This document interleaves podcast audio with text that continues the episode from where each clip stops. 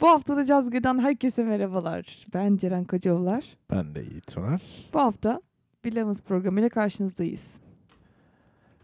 Bilemez kimdir? Bilemez kimdir? Bir caz piyanisti. Bu kadar. Mi? Programı bitiriyoruz. Bir anda hefe çalmaya başlıyor. Bilemez bir caz piyanistidir gerçekten. Sen istersen bahset, ben çünkü hayatıyla ilgili epey şey topladım. Onlardan bahsedeceğim. Ya benim Bilemez'le ilgili bildiğim böyle çok detay şey yok.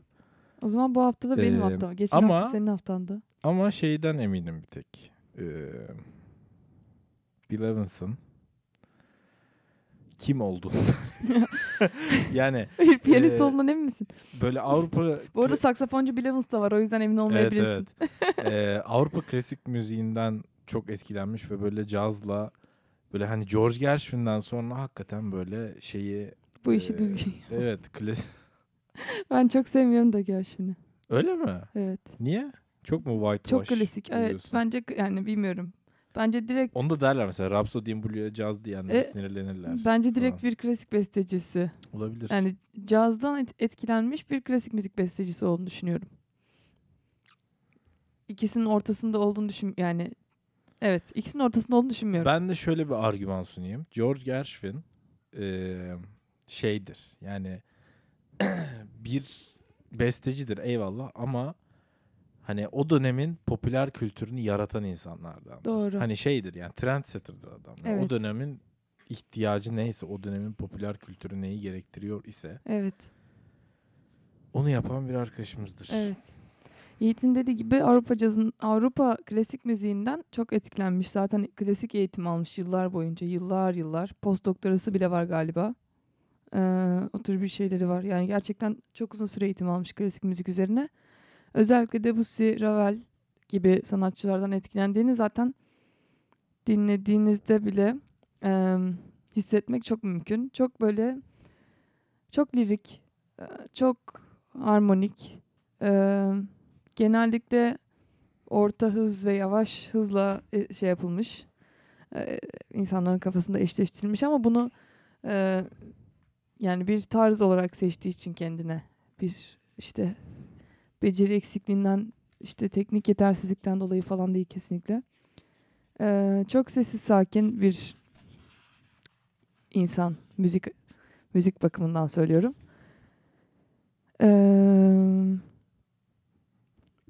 İlk önce bu arada şeyden bir bahsetmek istiyorum. Bu işte hep şimdiye kadar ırkçılık. Şimdiye kadar hep siyahi müzisyenler programı yaptık. Bill Evans beyaz bir müzisyen. Ve aslında hayatını okuduğumuzda anlıyoruz ki o da ırkçılıktan çekmiş. Yani bir yandan Miles Davis programında sanırım bahsederken şey demiştik. İşte hani ekibimde beyaz bir sanatçı olduğunda, atıyorum Bill Evans olduğunda falan çok daha büyük ilgiyle karşılandığını hissediyordum müziğimin. Veya işte plak şirketlerinin onlarla çalışmamı istediğini, beni daha çok pohpohladığını hissediyordum. Her ne kadar o öyle diyorsa aynı şeyin tam tersinde Bill Evans hissetmiş. Çünkü caz siyahi müziği ve Miles Davis onu ekibine aldığı andan itibaren çok büyük aslında tepkilerle karşılaşmış. İnsanlar rahatsız olmuşlar.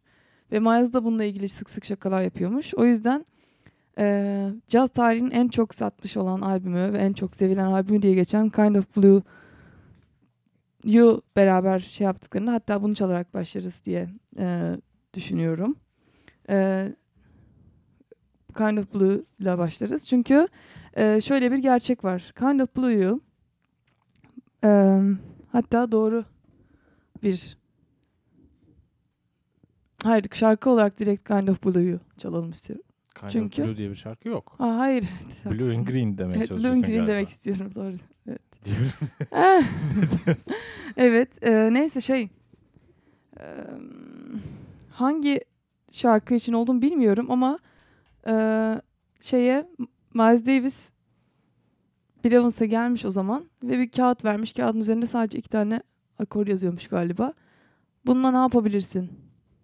Hadi bakalım falan diye. Bunu ben de duydum. Galiba gerçekten Blue and Green o. Olabilir. Blue and Green o. Çünkü yani Kind of Blue'dan sonra Miles Davis'i Bill Evans'ın beraber çalma sıklığı çok yok diye biliyorum ben. Sadece 9 ay çalmışlar beraber. Evet, evet. Sonra bayağı bir süre ayrılmış. Sonra tekrar beraber bir dönüş yapmışlar ama demiş ki işte eline iki tane akor yazılı olan kağıt veriyor. Bununla ne yapabilirsin? Hadi bakalım diyor.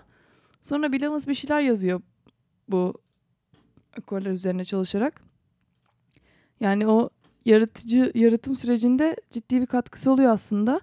Ama albüm sadece Miles Davis'e yani ona mal ediliyor. Hiç Bill Evans'ın bu şeyde yaratıcı süreçte katkısı varmış gibi adı geçmiyor. Bundan Miles Davis'e yakınıyor. Kendisinin de ismi geçmesi gerektiğini düşünüyor. Ve Miles da ona susması karşılığında $25'lık bir şey teklif ediyor. Ödeme. $25. Evet, ödeme. Öyle bir ödeme teklif ediyor. Ama o zamanın parası falan diyor. Muhtemelen belki bir gecede kazandığı para falandır yani. En fazla öyle olacağını düşünüyorum. İlla $25 kazanmıyordur ya. Belli olmaz ya. Ama Bill Evans ya. Belli olmaz ama daha o zaman daha. Daha hiç ama duyulmamış. Ama o zaman hayır o zaman da yine silik bir adam değil ki Bill Evans ya. Evet bilinen bir insan ama bir de şey yapmıştı ya, o kadar da değil. Yani ırkçı bir Amerika'da beyaz bir caz müzisyeni olduğu için de teknik olarak hani PR açısından beyaz Amerika'nın daha çok sevdiği bir müzisyen. Otomatikman. Çünkü zenci değil. Ve işte saçları takılıyor. İşte evet. Kaliteli sigara içiyor. Gömlekle sahneye çıkıyor falan filan. Hani tam bir böyle middle white Amerika gözdesi. Ama mekan sahibi evet sen beyazsın sana $50 ötekilere $30 diyemeyecek ki. Zaten band lider'a verecek o parayı. O da eşit bölüştürecek muhtemelen kendine fazla olarak. Ya evet de silik bir insan değil. Onu değil. Yani yok zaten daha öğrenciyken zaten hatta bile. Bu Kind of Blue'nun hani bu kadar olay olmasının sebebi de yani tamam kapakta şeyin adı yazıyor da hani ekip Cannonball Adderley o da o zamanlar büyük bir müzisyen. John Coltrane gerçi tam John Coltrane değil ama Blue Train çıkmış yine bir şeyi var. Adı var bir tarzı var bir adı şahını. Bu arada bu albümün benim bildiğim üzere davulcusu da beyaz. Olabilir. Jimmy Cobb diye hatırlıyorum ben. Emin değilim. Olabilir. Bu arada Blue and Green'miş. Evet o kendisine ciddi katkısı olan şarkı. O zaman onu açalım. Bununla ilgili çok güzel bir meme de vardı. Onu sana bulabilirsem tamam. Şey yapacağım göstereceğim. Anlatırım da sonra yayında. O zaman Miles Davis'ten teknik olarak ama biraz da Bill Evans'tan Blue and Green gelsin. Güzel dinlemeler.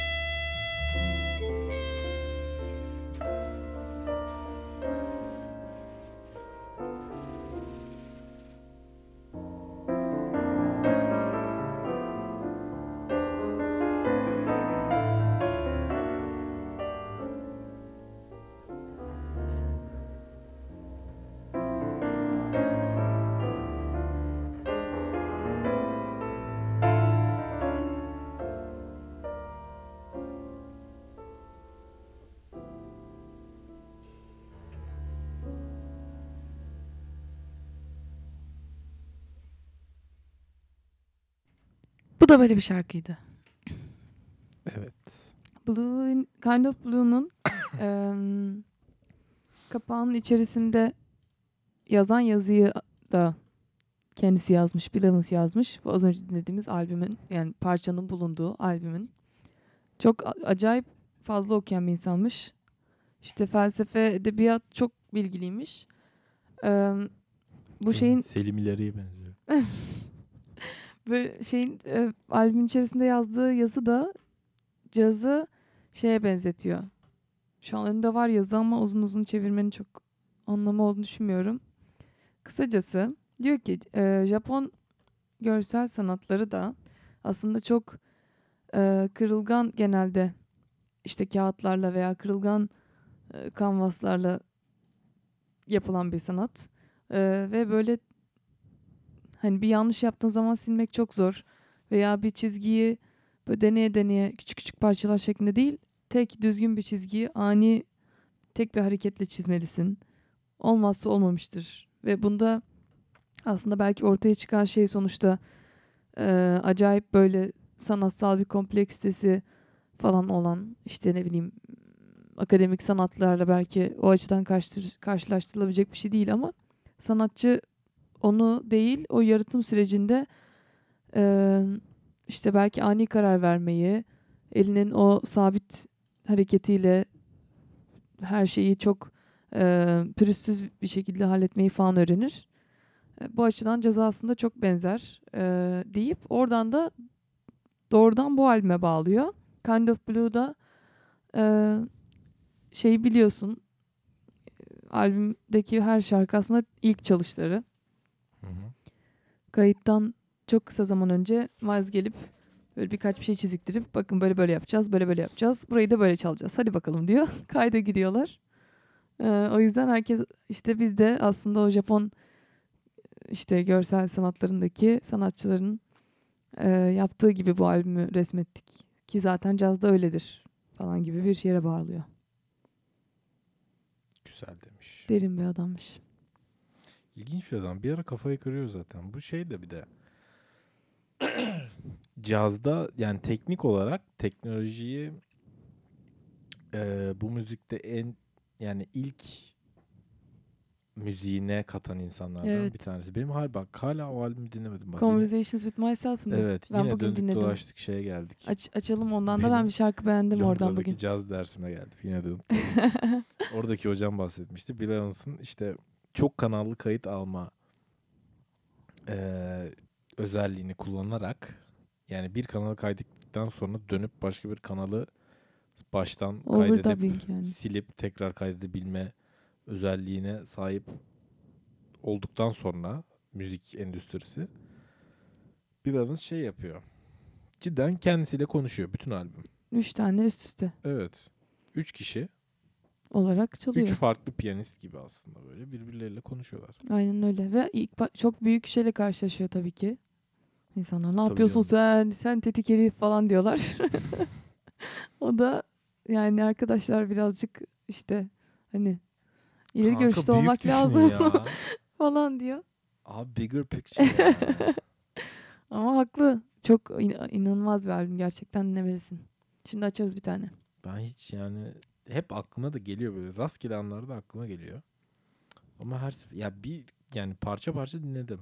Yani böyle snippetler, böyle küçük küçük şeyler duydum. Ama hiç oturup dinlemedim albüm yani. O yüzden dinlemek istiyordum. Şimdi Nardis. Evet. Gelsin bakalım. Sen bahset. Neden Nardis? Ben bahsedeyim. Nardis aslında Bill Evans'ın bestesi değil. Evet. Nardis Miles Davis'in bestesidir. Miles Davis'in Bill Evans çalsın diye.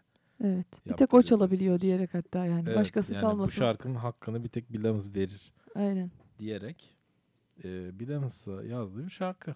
Evet.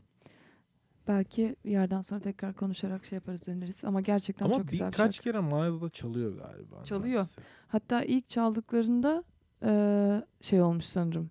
Yani Miles bu şarkıyı yazıyor. Spesifik olarak onu düşünerek yazmıyor. Yani beraber çalıyor tabii ki.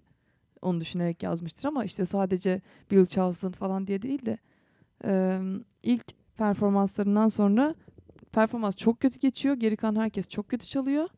Ama diyor ki bu şarkıyı senden başka kimse çalmasın lütfen. Sadece sen çal. Diye o ilk çalışlarından sonra söylüyor. Genel anlamda çok mutsuz ve sinirli olmasına rağmen bir tek onu çok çok beğenip.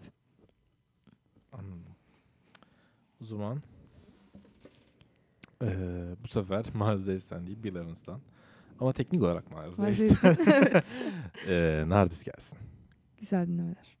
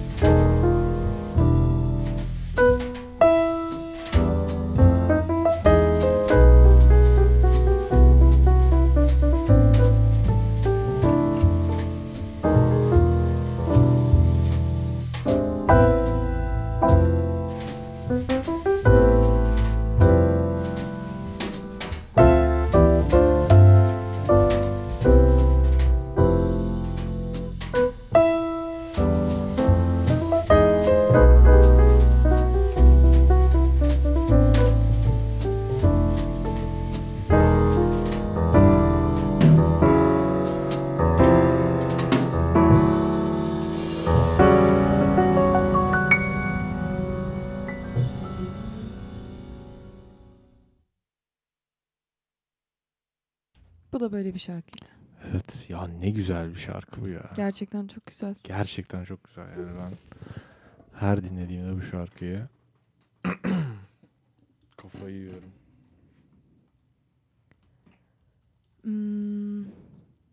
Şeyden aslında düşününce beste sayısı o kadar çok olan bir sanatçı değil. Çok fazla. Hem standartları çok yorumlamış, hem beraber çaldığı insanların bestelerini çok çalmış. Ama standartları yani artık çok çalına çok alışılmış, çok sıkıcılaşmış, çok usta müzisyenlerin çalmaya yanaşmadığı türden şarkıları bile öyle bir yorumluyor ki kendine has bu tarzıyla. Çok farklı özel şeyler yaratıyor. Ve hatta bu arada kendi yaptığı aslında büyük ya da yani en çok bilinen besteler de ya daha kimseyle çalmadan, yani okuldayken, üniversitedeyken, hatta yani sonrasındaki şeyde değil, master falan da yapmış. Bir ara üniversiteden sonra askere gitmiş. 3 yıl falan bando da çalmış. Ama böyle çok çok mutsuzmuş orada. Sürekli çok kötü rüyalar görüyormuş. Böyle yani müzikte ilerleyemeyeceğinden emin olmuş orada falan. Üstelik oradayken de birileri de peşinden koşup gel bizle çal, gel albüm çıkar, yayınlayalım falan diye şey yapmalarına rağmen, yani unutulmuş bir durumda değilken bile. Zaten çok melankolik bir adam. O da tabii ki bir yerden sonra uyuşturucuya başlıyor. Çalışı bile şey zaten. Piyanonun üzerine hunched over. Evet. Böyle. Şeyi okumak istiyorum ama Cüneyt Servet'in onunla ilgili yazdığı şeyleri. Ha evet, bu haftamızın şeyi, en büyük olayıdır herhalde bu kitap. Evet. Cüneyt Servet kimdir? Sen bahset kısacık. Cüneyt Servet hakkında ben çok geniş bir bilgiye sahip değilim. Yani bildiğim üzere bir müzik eleştirmeni ve aynen. Basçı. Evet, aynen öyle. Kontrbasçı, caz basçısı ve müzik eleştirmeniyle. Konservatuar çıkışı değil mi o da? Öyle Ankara olmalı. Devlet falan, öyle bir şey diye hatırlıyorum. Öyle yani. Olmalı. Doğru yeri bulmaya çalışıyorum. O yüzden bekletiyorum ya. Cüneyt Servet'in de Cazın İçinden diye bir kitabını almıştım ben yıllar önce. Bu kitabı da buldum. Tabii de daha çocuk olduğum için çok dikkatli bir şekilde okumadan bir köşeye tozlanmak üzere bırakmıştım odamda. Sonra da bana hediye etmişti. Sonra da Ceren'e hediye etmiştim. Ceren'in kesin, yani benim okumayacağım ama Ceren'in okuyacağı bir şey olduğunu bildiğinden dolayı. Sen şu an yazanları okuyup kafa sallıyor Ceren. Tepki olarak yani böyle inanamayan bir surat ifadesiyle. Bu tür kitaplar genellikle o dönemde yazılmış. Çünkü biz şimdi uzaktan bakıp belki daha çok nasıl desem, yani bir tarihe bakıyoruz aslında biz şu an. Ama bu kitabın ismi Cazın İçinden, hakikaten. O dönemlerde yaşadıkları, tanıştığı, beraber çaldığı insanlarla şey yapmış. Onlardan yola çıkarak bir sürü şeyden bahsediyor zaten Cüneyt Servet. Tabii ki bile Beyoncé'la çalmamış. O kadar da değil ama o yüzden birazcık nasıl desem sert bir dili var. Çok rahat, böyle sanki amcasının oğlundan bahsediyormuş gibi. Sıva. Biraz öyle yani. Gerçekten bizim, yani ne bileyim, şimdiki işte ne bileyim Lady Gaga'dan falan bahsediyormuşsun gibi böyle rahat bir, kendi dönemindeki bir popüler bir sanatçıdan aslında bahsediyor olduğu için Çok kibar davranmıyor bazı yerlerde bazı sanatçılara. Bill Evans'a o kadar kötü davranmamış. Nasıl? Çok daha sert davrandığı insanlar var. Ha, evet. Daha önce de bölümünü yaptığımız. Evet. Sanatçıya. Evet, şuradan nereden şey yapmak istiyorum. Evet, temelde Tristano tesirlerine rağmen Bill Evans'ın romantik yapısı onu entelektüel müzikten ziyade orta yol modern, yani mainstream modern diye açıklamış, müziğe itmişti. Karamsar tutumu, kullandığı armoniler, gösterişten ziyade his durumuna ağırlık verişi, orta ve ağır tempoları tercih ederek derinlik arayışı onu bambaşka bir plana itmişti. Gayet güzel, doğru şu an. Evet. Bölümün başında da dediğimiz şeyler. Evet, çalış tarzı itibariyle ona cazın Rahmaninov dersek fazla yanılmış olmayız zannederim. Mamafi demiş. Gerçekten Mamafi demiş. Niye ama Rahmaninov diyoruz ki? Bunu biraz konuşabilir miyiz? Rahmaninov daha çok böyle hızlı ve şeyle bilinen bir besteci değil mi? Evet. Ama böyle teknik virtuosity. Evet. Ve işte hızlı. Niçin öyle düşündü acaba? Fantezi impromptu Chopin'di gerçi değil mi? Evet, Rahmaninov ama şeyde de Rahmaninov'da da şey muhabbeti var. Elinin böyle 7 metre falan olması lazım ki basabil her şeyi. Aynen. Bilmiyorum neden öyle düşündüğünü. Yani Bill Evans böyle şöminemin başında şarabımı aldım. Cazımı dinliyorum. Neyse dur, şu bitmeden şey yapmayayım, bu başka bir şey diyecektim. Mamafi, mükemmel müzik formasyonu, geniş armoni bilgisi, gösterişe kaçmayan nefis tekniği, yumuşak tuşesi, son derece bilgili ve ayarlı kullandığı rubato anlayışı ve her cins müzikte gösterdiği kabiliyet ve derinliğe inebilme sezisiyle modern müziğin her türlü kısmında aranan bir müzisyen olmuştu. Bill Evans'ın en kuvvetli taraflarından biri de fevkalade gelişmiş pedal kullanışıydı. Bu şekilde piyanoyu adeta vurmalı saz şeklinden çıkarıp nefesli saz şekline sokmuştu ve bilhassa ağır tempolarda bu üstün meziyetini kullanarak notadan notaya geçişi, istediği notaya ağırlık verişi ve elde ettiği sonoriteler ayrı bir güzellikteydi. Bence bu doğru bir tespit. Sen ne düşünüyorsun? Pedal kullanmak, bak hiç düşündüğüm bir şey değildi bu.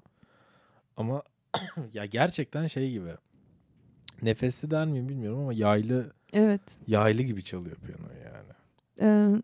Bir de şey, yani o blok kort kullanması, yani her aslında blok akor tıpkı adı gibi hayal edilebilecek bir şey. Bloklar şeklinde basmak akorları. Yani böyle kırarak arpej şeklinde değil. Bütün notaları aynı anda. Bütün notaların aynı anda basıldığı durumlarda blok akor deniyor ve duyduğumuz üzere zaten bunları çok fazla kullanıyor ve aslında normalde işte bol işte senkoplu ya da işte şeyli arpejli çalışı tercih eden insanların yaptığı işte özellikle yavaş parçalarda o aradaki zamanları doldurma, yani her iki akor arasındaki zamanı onlar arpej yapıyorsa ayrı ayrı notalar basarak dolduruyor veya işte senkoplu bir şeyler yapıyor, öyle dolduruyor falan. Ama Bill Evans söylediği bir kere basıyor akoru ve bazen o ölçüde bir ya da iki tane akor bastığı durumlar oluyor. Bazen tabii ki işte melodiyi direkt bazen akorlar çalıyor falan ama o pedalla hem o lirik işte böyle kayıp giden ve bir bütün halindeki sesi oluştururken aslında bir yandan aradaki o zamanı da dolduruyor. Ben evet, yani şeye değinecektim ya, blok akor şeyi biraz semptom bence şeyden ziyade. Yani klasik çok, eğitiminden dolayı diyorsun. Hayır. Melodik bir piyanist olduğu için. Yani şeyden ziyade, yani bir eşlikten ziyade yani evet, armoni tabanını sağlamaktan ziyade bence biraz daha böyle hani solo enstrüman, evet, talist gibi, evet, piyano çalıyor biraz da ve çok güzel. Evet. Yani ipek gibi çalıyor. Ya yani ipek böyle bana o dokuyu andırıyor şeyi. Bill Evans'ın ses sound'u. Ses diyecektim ama sound'un tam karşılığı ses değildi ya. Tarzı. Hayır ama böyle yani sound denildiği zaman kastedilen anladım. Sesten daha farklı bir şey ya. Şey bir de basçının işini ben niye yapayım diye düşünüp sol elde özellikle işte kök sesi çıkarma, illaki onu orada verme şeyini reddeden ve ondan vazgeçen İşte kök sesi vermiyorum ben, onu basçı yapsın. Onu ben yapıyorsam basçı makineye dönüşüyor. Sadece zaman belirten bir makineye dönüşüyor demiş. Tam cümlesi bu.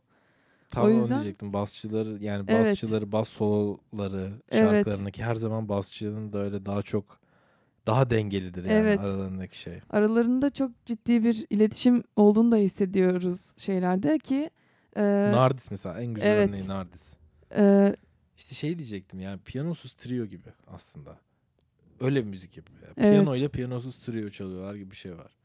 Yani mesela piyanosuz triolarda da armoni tabanını veren bir şey yoktur. Bir solo enstrüman, yani bir saksafon, bas ve davul düşünün.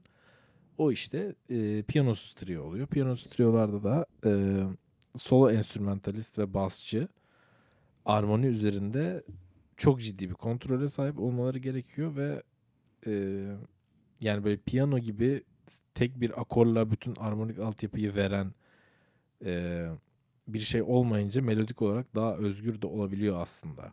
Hı hı. Şeyler. Yani basçı armonide yürümekte ve esnetmekte daha özgür oluyor. Solo enstrümantalist de hem armoniyi yansıttığı zaman tekrar etmiş olmuyor başka bir şeyi. Hem işte melodik gezişmelerde evet. ne diyeceğim gezintilerde daha serbest olabiliyor, evet, falan da filan da, işte böyle bir interjection yapmak istedim ama senin lafını kestim. Yo hayır, hiç kesmedin. Yani şey de ha, bir şey diyordum. Diyordum. İnternetten okuduğum kadarıyla da zaten pek çok eleştirmen tarafından cazda gerçekten yani piyano bas iletişimini başarılı şekilde kurmaya başaran ilk müzisyenlerden biri olarak geçiyormuş. Kendi triolarında özellikle, tabii bu yani kendisinin başında olduğu triolarda daha çok dikkat çekiyor. Şuradan çok azıcık daha Cüneyt Sermet'in Cazın İçinden kitabından bir şeyler okumak istiyorum. Çünkü diyor ki, Bill Evans'ın nispeten daha zayıf olan tarafı swing anlayışı ve hızlı parçalardaki tutumuydu. Daima cümle kurmak ve ciddi bir beyanatta bulunmak istediği için hızlı parçalarda mesela bir Oscar Peterson gibi kendini kapıp koyveremiyor. Bu durumlarda araya palavranın sıkışması kaçınılmazdı. Niçin böyle dedi acaba? İlginç bir cümle yapısı olmuş. Parantez içinde diyor bunu. Ha. Ve dolayısıyla biraz tutuk görünüyordu diyor. Sonra işte etkilediği insanlar Herbie Hancock, Chick Corea, Joel Zawinul, Keith Jarrett başta olmak üzere çok fazla insan. Bu kitabın çok ilginç bir özelliği var bu arada. Kimleri etkilediğinden bahsedince... Kitabın arkasında şeyler var. Bir takım grafikler, bayağı böyle isimler. O isimlerin altında daha alt başlık şeklinde başka isimler. Ve okularla herkes birbirine gidiyor falan. Bilmiyordum. Her bir sayfayı da bir enstrümana ayırmış Cüneyt Sermet. İşte trompet, trombon, piyano falan. Anladığım kadarıyla hani caz tarihinde, onun bu kitabı yazdığı döneme kadar çok... böyle diğer insanları etkileyecek güce ulaşmış müzisyenleri ana başlık olarak yazıp altına da ondan başlıca etkilenen kişileri yazıyor. Sonra aralarda oklar çizerek diyor ki, bu arada bu bundan da etkilenmişti, bu bundan da etkilenmişti diyor sanırım. Ama bu bölümü ne açıklamış, ne anlatmaya, ben bütün kitabı okumadım ama hani başında bir başlık yok, başında ya da küçük bir paragraf falan açıklama yok. Biraz kafam karıştı ama çok ilginç bir tutum. Yani bir haritasını çıkarmaya çalışmış resmen. Evet, çok hoşuma gitti benim bu. Ama şeye çok üzüldüm. Her enstrümanın bir sayfası var. Hı-hı. Ama alto ve bariton saksafon tek sayfada ikisini de tıkmış böyle küçük puntolarla yazmış. O çok komiğime gitti. Şimdi sizlere şeyi dinletmek istiyoruz. Si minör vals. Bolca valsi var aslında Bill Evans'ın. Çok tuhaf bir şey bu arada. Çünkü cazdan bahsediyoruz. 3-4'lük ritimdeki ama parçalara çok yani rastlanmıyor. Bir klasik müzisyen aslında. Evet. Onu da kabul ediyor yani. Evet ama hani bunu caza gerçekten bu arada getirebilmiş olması. Ciddi misin? Evet, kontrbas. Kendisi yok. Kontrbasçı istedik. Onu arıyordum. Kontrbas yok. Çok enteresan. Ya da ben göremedim. Ay canına. Evet. Çok ilginç. Evet. Bu Bill Evans Trio'nun Si minör vals For Elaine idi, ismi, diğer ismi. Bu parça kısa bir parça, çok güzel bir parça. Hem bir Vice açmış olalım. Gerçi Vice for Debbie'yi de açalım istiyordum. Vaktimiz daralıyor. Evet, vaktimiz bayağı azaldı. Evet, daha Conversations evet çalacağız. Ya ben bu haftayı çok işte sahiplendim. Bill Evans diye senin Coltrane'deki şeyin gibi. Evet ya. Ama gerçekten çok iyi piyanist ya. Benim de çok sevdiğim bir piyanisttir yani. Gerçekten ama... Ya McCoy'dan daha çok severim. McCoy'a karşı bir şeyim yok ama yani. Neyse ondan da bahsedeyim bir şeyden. Evet ondan da bahsedeyim. Tamam, şarkıdan sonra geri döneceğiz. Yok, şarkıyla beraber konuşalım istiyorsan. Birazcık şarkıyı dinleyelim başlarından. Zaten çok kısa. Tamam. O zaman iyi dinlemeler.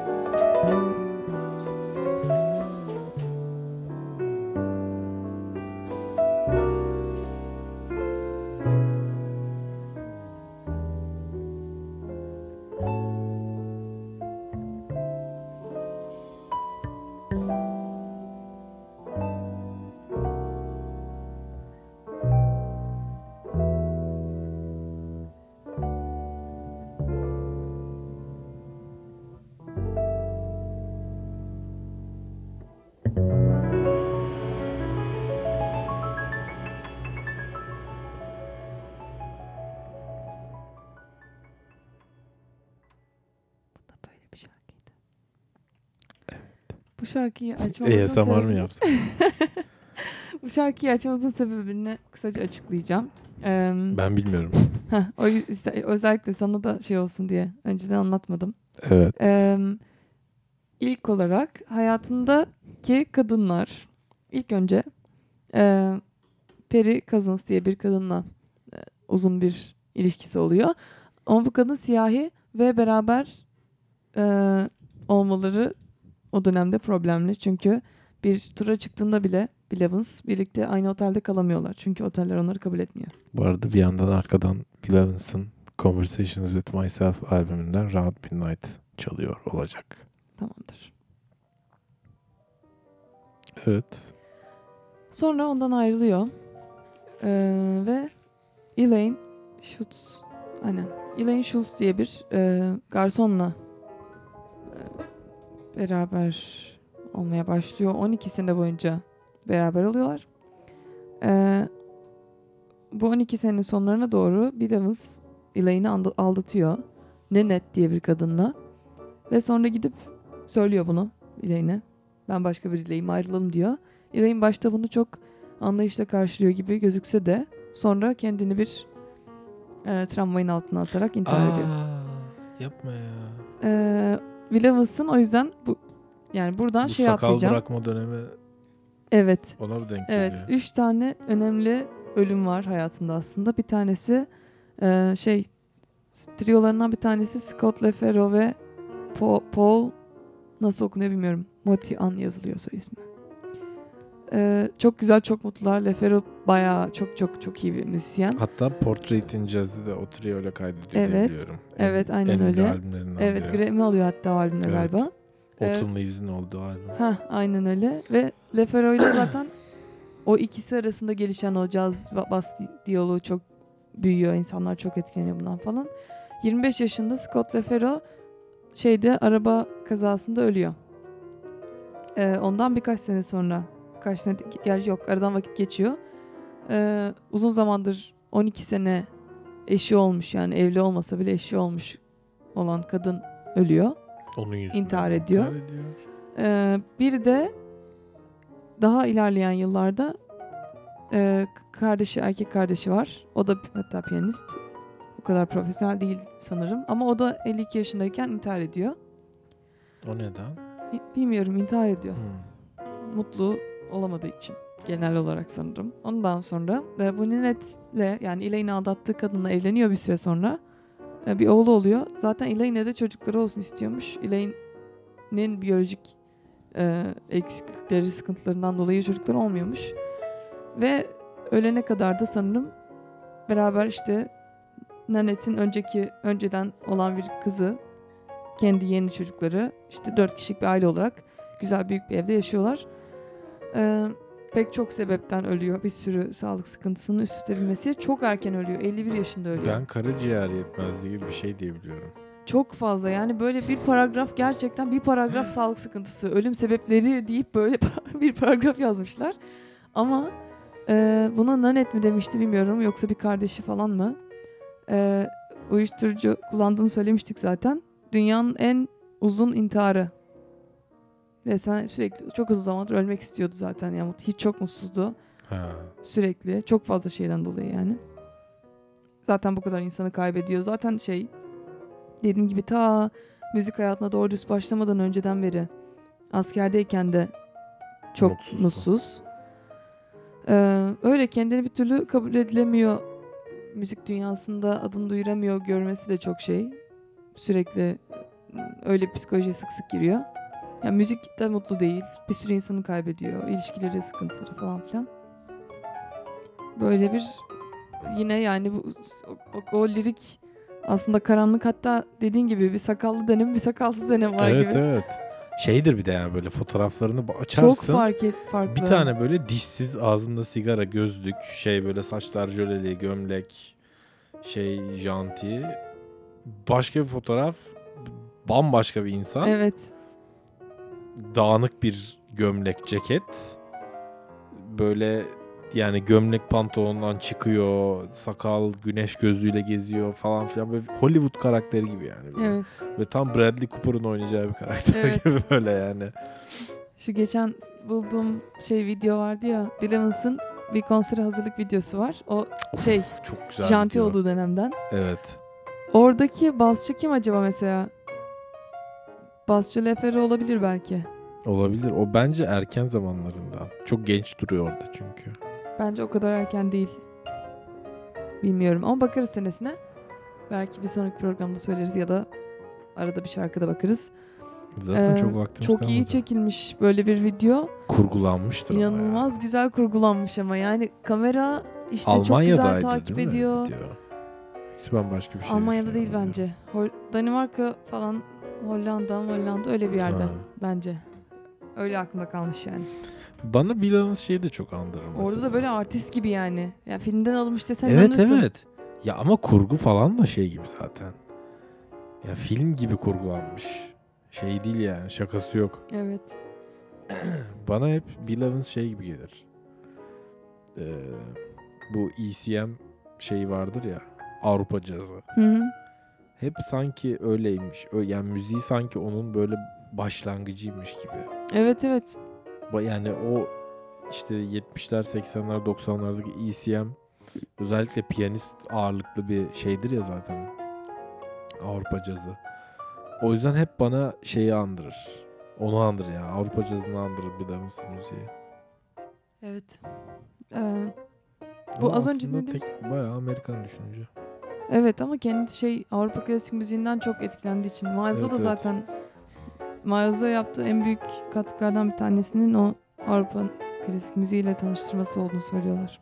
Bir şey diyorum. Her işte... Birilerini kaybettikten sonra aslında uzun aylar boyunca hiçbir şey çalmadığı, işte kendi içine kapandığı dönemler geçirmiş. Elaine'de böyle olmuş mu bilmiyorum. O da ondan da çok kötü etkilenmiş doğal olarak. Yani 12 yıllık partneri. O az önce dinlediğimiz valsi bağlamadan havada bırakmıştım. For Elaine. Arkasından ona yazdığı. Tamam.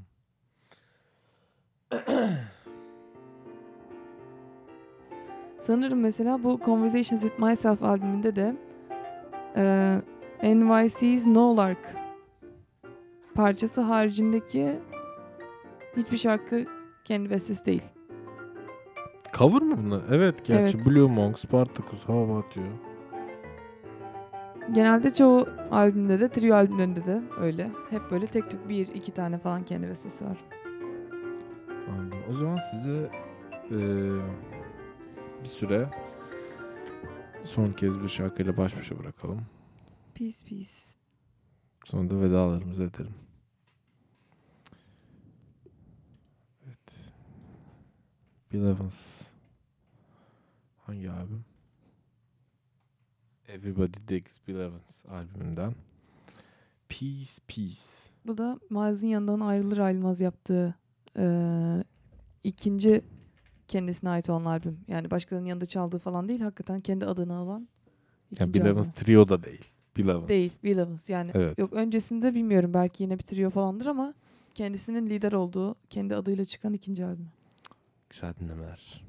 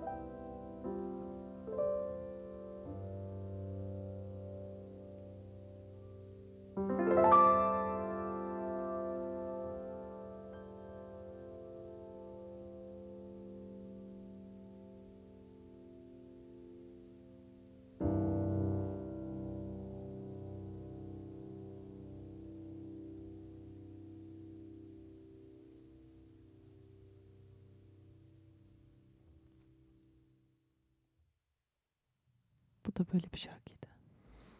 Evet, bu bölüm biraz fazla sakin oldu. Çok güzel oldu bence. Evet. Bill Evans işte ancak böyle. Bu şarkı da Beast Beast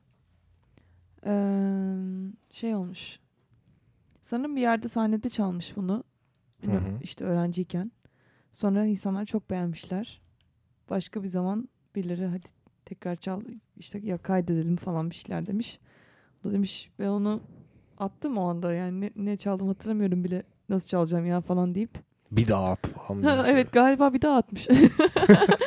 Cidden bu Beast ilk Beast olmayabilir. Aynısı olmayabilir yani. Çok ilk yazdığı iyi. Şey. O zaman sıra neye geldi? Haftanın şakası.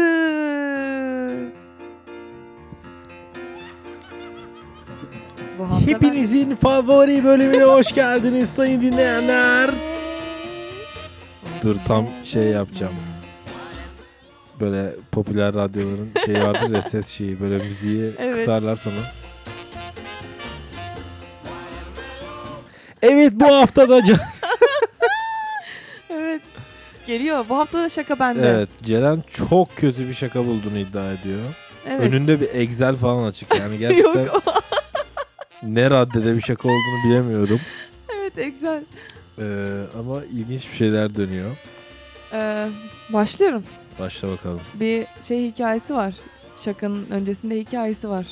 Ay çok özür dilerim lafını böleceğim. Sana sonra şeyi yollayacağım. Soğuk Savaş diye bir şey var. Biliyorum. Biliyor musun? YouTuber'lar böyle birbirlerini güldürmeye çalışıyorlar. Evet. İnanılmaz komik. Ben yani hiç izlememiştim ama gerçekten çok komik. Neyse devam edelim. Evet şimdi Bill Evans o işte çok sevdiği Elaine ölüyor. Elaine'i aldatmış bulunduğu kişi olan Nanette ile aldatmış bulunduğu bu üzgün bir şekilde öyle oldu. Nanette ile evleniyor. Bir çocukları oluyor. Çocuğun ismi Evan. Gerçekten bunu atmıyorum. Evan. Kötü evet. Bir... Evan Evans çocuğun adı farkında mısın? İlker Soner gibi bir şey oldu. Evan Evans aynen öyle. Evan'la işte beraber bir aile kuruyorlar. Büyük bir eve yerleşiyorlar New Jersey'de. Ve Evan bir gün bahçede oynarken babasını çağırıyor. Toprakların içerisinde böyle çamur yapıyor. İşte çamurları havaya fırlatıyor. Oynuyor çok güzel. Diyor ki baba sen de gel. Bill Evans diyor ki oğlum peace.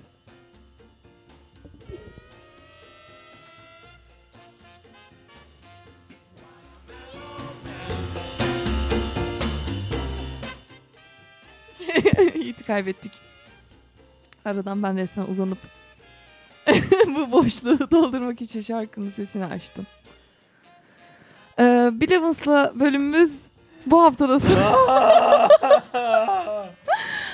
Hayır. Buna maruz kaldığıma inanamıyorum. Bak benimki kısaydı. Böyle bir setup'ı yoktu yani. Haftaya senden setup çok daha... benim... Ya sen çıtayı yükselttim, düşürdüm. Düşürdün, evet.